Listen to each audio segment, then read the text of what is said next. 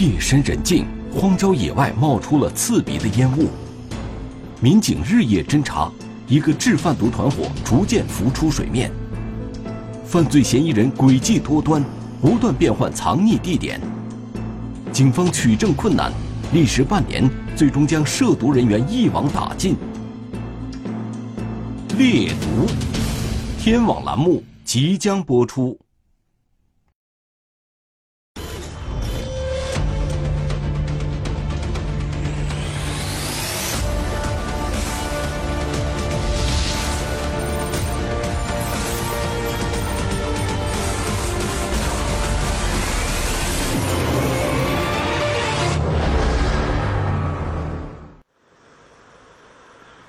磁带呀、CD 啊也很多啊，哎，我觉得收音机跟前的朋友都可以来说说，你很喜欢的一位歌手是谁？为什么啊？今天是不是一天都没出过门？嗯，就是，中午间只有一个人给他们送了份外卖。他是居住在我们绵竹市孝德镇的一个小区里面，然后这个人的话，平常是深居浅出的这种状态。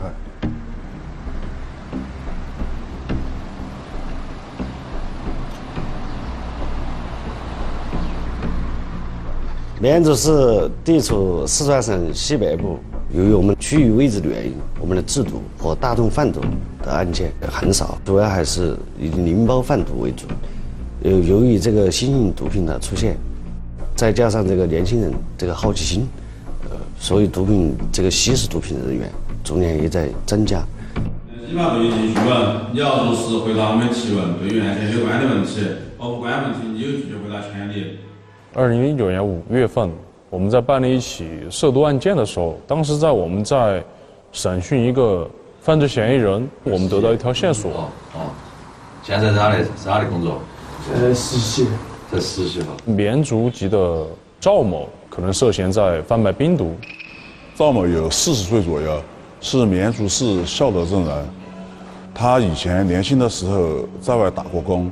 自从接触毒品过后，就从事贩卖毒品，以贩卖毒品作为他的经济来源。他于这个2013年，因为贩卖毒品罪，被我们公安机关打击处理过。在得到赵某涉嫌贩毒的线索之后，我们开始以赵某为中心，开始对他的这个人员关系、他的资金流向情况。 等等方面着手调查。来来来，香蕉夸价了，香蕉夸价了，2.5斤，2块钱，5块钱。当时这个赵某的话，他是居住在我们绵竹市孝德镇的一个小区里面，然后这个人的话是深居浅出的这种状态，不怎么出门，和我们平常正常人的作息时间比较。 是不一样的，颠倒的。他是白天活动量很小，主要是晚上，经常在深夜、下半夜出门活动。他主要是跟他的那个前妻居住在一起的，像平常这种生活用品啊那些，都是他前妻出门替他采购。但是他那个花销却很大，经常出入那种高端的那个娱乐场所。 我们就觉得他这个资金啊，就是很异常，他的收入来源是哪里？然后通过我们的排查，就发现他这个人收入进账比较大，基本上都是一些有涉毒前科的人给他大笔的就转账啊这些情况。我们发现他那个收入有异常之后啊，我们就更加加大了对赵某的一个。 侦查的力度，通过我们的盯控，发现这个主要犯罪嫌疑人赵某是一个极其狡猾、反侦查力极强的一个对手。他走路的话，随时都会关注身后有没有人盯着他。开车的话，像我们啊，如果开车去一个地方，都是走最近的路，但他不会，他从一个地方到另一个地方，他会绕着走。如果发现有车一直跟他，他 立即会取消他的那个行动。经常跟他活动的那些伙子，现在他们的身份落实了没得？嗯，我们通过后期勘查，基本上两个人的身份已经落实了。一个是岳某，还有一个叫唐某。通过我们对赵某的侦查，发现赵某的密切联系人之中浮现出来这个拾方籍男子唐某以及拾方籍男子岳某，以这三人组成的一个贩毒团伙。那我们现在这辆个车子作为入手点，随时来看他们的车子哪儿去了。他们车牌号码也已经确认了。经常三个人一起在赵某的家里面碰面，然后一碰面就是一整天那种状况，都不出来。嗯，就是阳台。嗯，就是二个人在那边。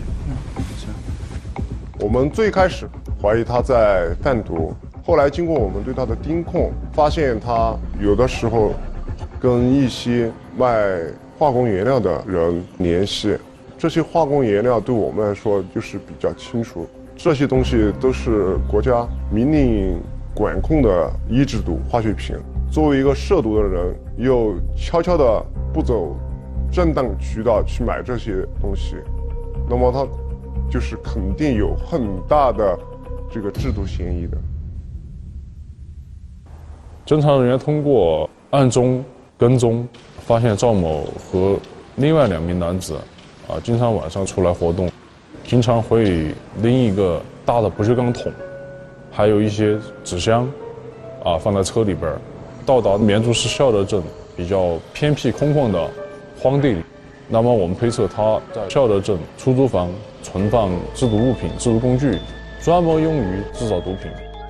目标车辆已经出来了，你们跟到我啊，调远一点，然后我们这个进行持续跟踪。好，收到，收到。那个嫌疑人车速已经降下来了，你们把我超过去，然后我调你们后头，你们继续跟。好，收到。在2019年9月份的时候，我们在蹲守的时候发现犯罪嫌疑人赵某和德阳市金阳区的一名贩毒人员在德阳市进行了一次毒品交易，通过这次交易锁定了他贩卖毒品的这个证据。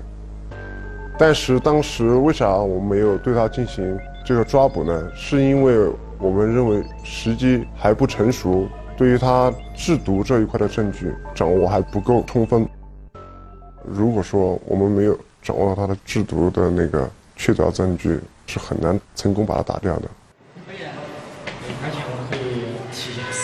就在这个赵某和那名男子在德阳进行了毒品交易之后，赵某突然就沉寂了下来，销声匿迹了。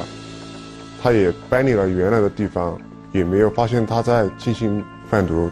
我们整个这个侦查就陷入了一个僵局。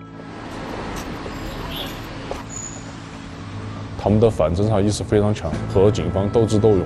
他们不会在同一个地点长久的从事犯罪活动。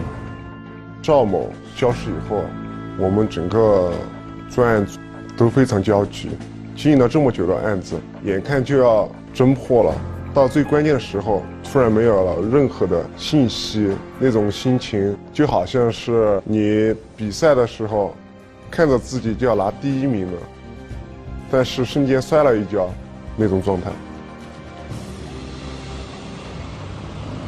此类案件的侦破难点在隐蔽性强，通常是买卖双方单线联系，交易的时候一手交钱一手交货，时间短，不易发现，而且毒品犯罪的证据易于消失和毁灭。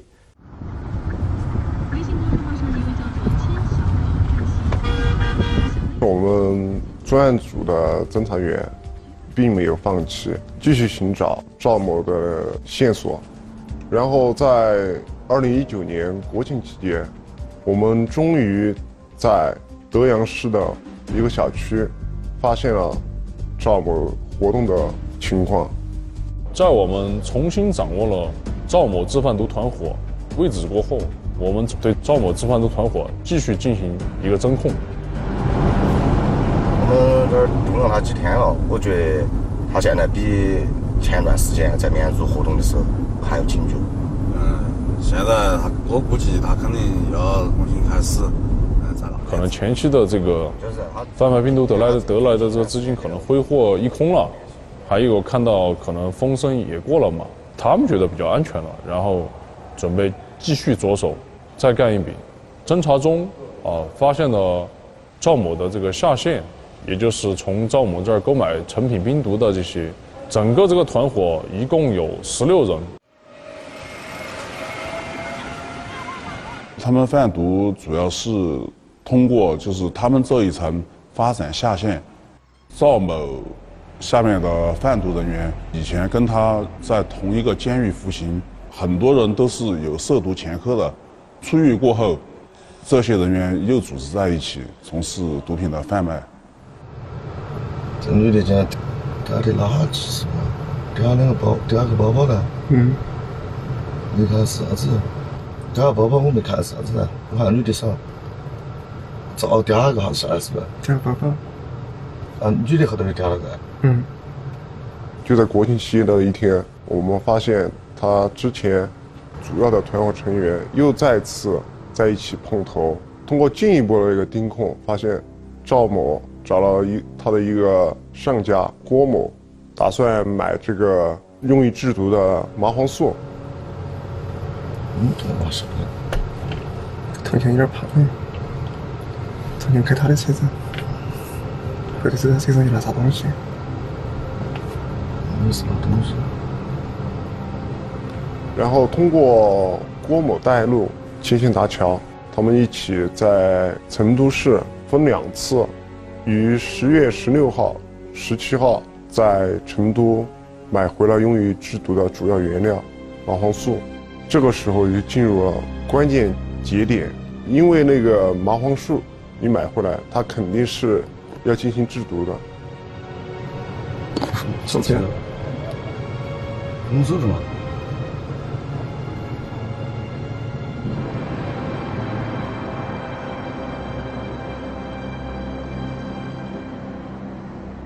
在19号凌晨0点左右，赵某和岳某还有那个唐某，他们3人在德阳市岳某租住的那个小区碰面了。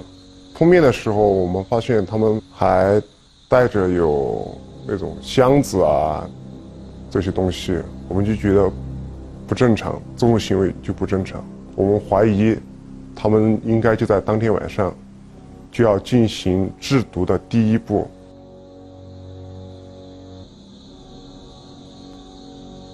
3人一直在里面没有出来，大概到了凌晨2点，他们3人才分批出来，然后带着有桶啊、箱子啊这些东西，往一辆 SUV 的后备箱里面放东西。那我们当时就觉得我们整个猜测是正确的，因为那些工具啊都是在他们要制毒的第一个步骤里面也要用到的工具。当时我们专案组看到这一幕啊，这个心情是很激动的，有一种守得云开见月明的这种激动这种状态。然后他们3人分别驾驶3辆车，走了40多公里，到了我们绵竹市孝德镇的一个荒野的地方，然后就由那个唐某在路边放哨，赵某和岳某就把准备的用于制毒的那些工具原材料搬到了野地里面，进行制毒的第一个步骤。我们平常把这个步骤叫做放烟。制毒过程中，它这个有一道工序啊，就是把制毒原料混合在一起，会产生大量的这个刺鼻的烟气，这个是有毒的，必须要在室外操作的。他们选择了一个人烟稀少的地方，赵某选择了在他老家的这个位置，他比较熟悉，没有什么居住的老百姓，他选择在那个地方进行这个放烟，他觉得比较安全。19号凌晨4点多的时候，他们放完烟就又驾车回到了德阳市的另外一个小区，那个小区既不是赵某租地，也不是岳某的，也不是唐某的，是专门一个用于他们制毒的一个房间。我们选了一个有利的位置啊，可以看到三人进出那个房间，但是他们那个窗户啊都是用那个窗帘遮了的，里面的那个情况是完全看不到的。我们当时并没有进行抓捕，因为你放烟之后到冰毒出成品还需要一个化学品反应的时间。后来到了19号8点多的时候，我们看到唐某出来，然后并没有看其他人出来。刚发一个方向灯，你够不着。方向灯也够不着。我们当时怀疑他应该是出来买早饭的，结果他是出来是去买那个硫酸。大红面。你看。那么我们当时就可以猜测这个时间，他买硫酸的话，说明他这个制毒的这个过程并没有结束，所以我们静等时机。还是我们要做哪个场所？杀死王子，我们都是在一直到当天晚上19时许，然后3名犯罪嫌疑人都从里面出来了。我们发现，这个时候应该制毒差不多。按照制毒的流程的话，这个时候反应也应该结束了。停！州府这边的指引，他们出去了或者他们回来了。2019年10月19日，我们认为抓捕时机即将成熟，我们制定了抓捕方案，就是确定在当天对赵某这个制贩毒团伙实施抓捕。我们抓获房间的情况，这个是客厅，客厅这是进入的大门。这是厨房，这个地方是阳台，这是那个卧室。分了4个抓捕小组，对这个制贩毒团伙的主要成员居住地点以及制毒窝点，分别进行了布控。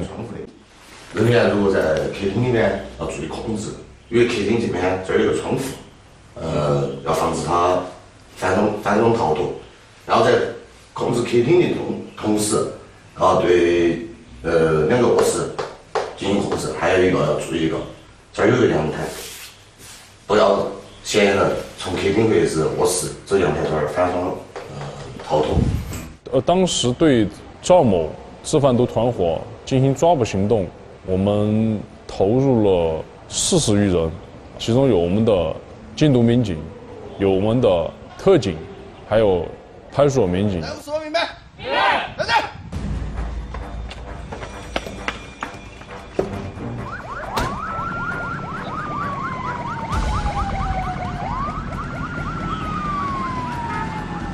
经过我们的摸排啊，然后我们发现赵某主要在里面负责组织整个团伙的运行，然后岳某在这个团伙里面主要负责制毒，唐某在这个团伙里面主要就是负责望风啊、跑腿这些事，尚某和王某主要负责这个团伙的毒品的分销。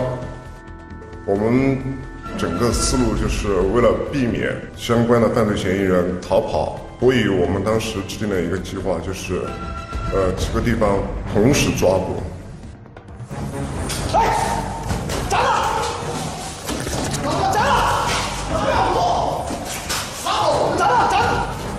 当时我们警方行动的时候，嫌疑人正在里边做冰毒的最后一个程序。3人当时他们的第一反应就是逃跑。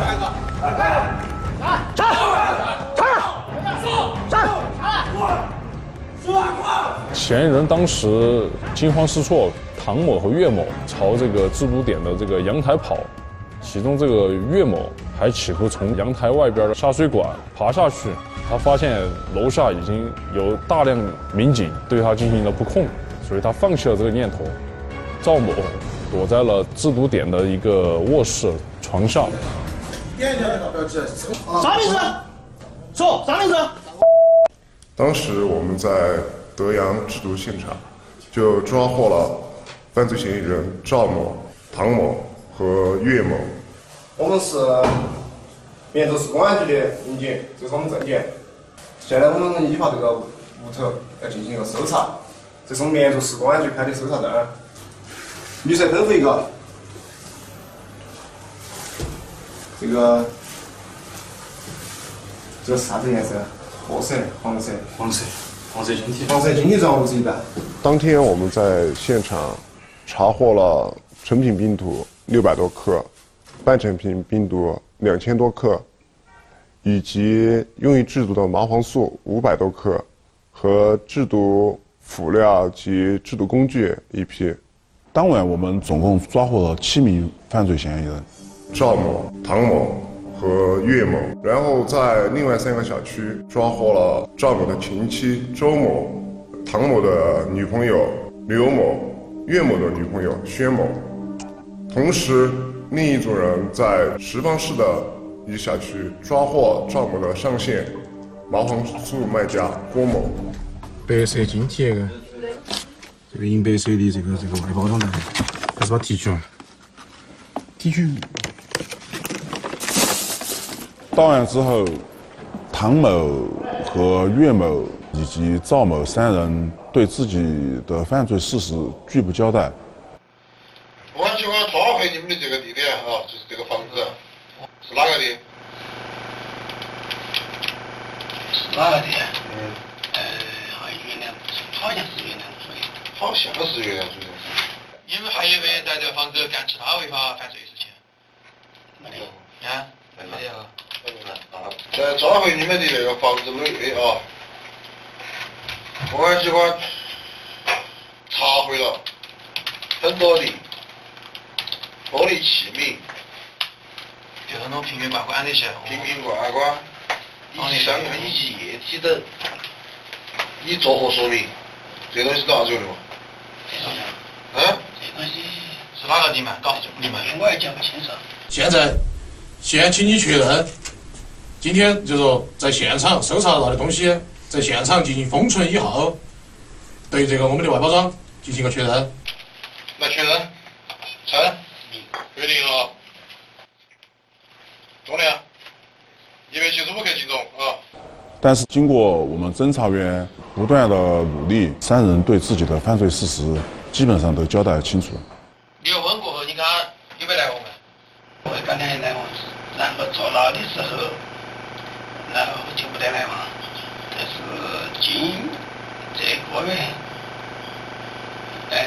有来往。1个月来往不多嘛，是吧？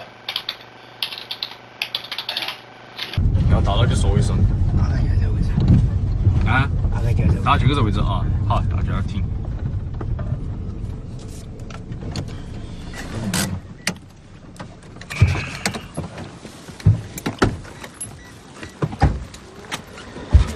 当时你们把车停哪一站？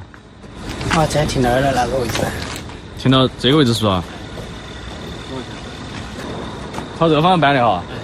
你带我们去看哈，到哪个位置？搬哪个位置？但下面我没去。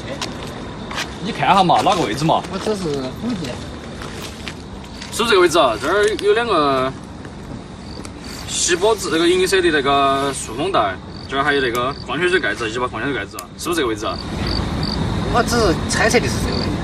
不猜测，你想你搬他搬过来，大概走了好远嘛？大概就这位，就这个位置嘛，嘎。大概就这位。嗯。年月日。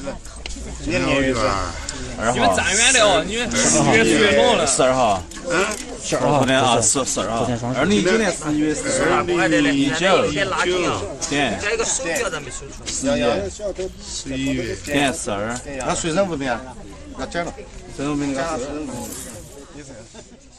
然后经过我们专案组的努力啊，又分别在我们德阳的什邡、绵竹、泾阳区。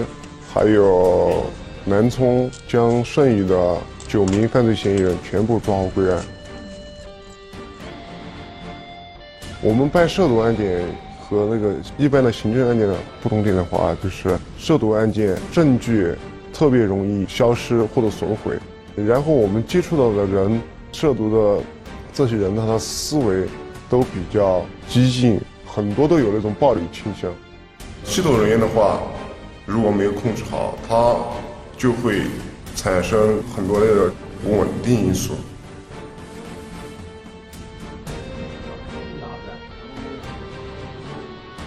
众所周知，禁毒民警是一群行走在刀尖上的人，他们的工作随时与危险为伍，他们常常为了大家打击涉毒犯罪，顾不上个人，顾不上小家。 这16名犯罪嫌疑人，有2名被取保候审，其余14名犯罪嫌疑人均被检察机关批准逮捕。在这里建议大家对毒品不要有好奇心，不要听取别人说这个毒品我们以后不上瘾。如果发现我们身边周围有吸食毒品的人员或者贩毒人员，要及时向公安机关进行举报。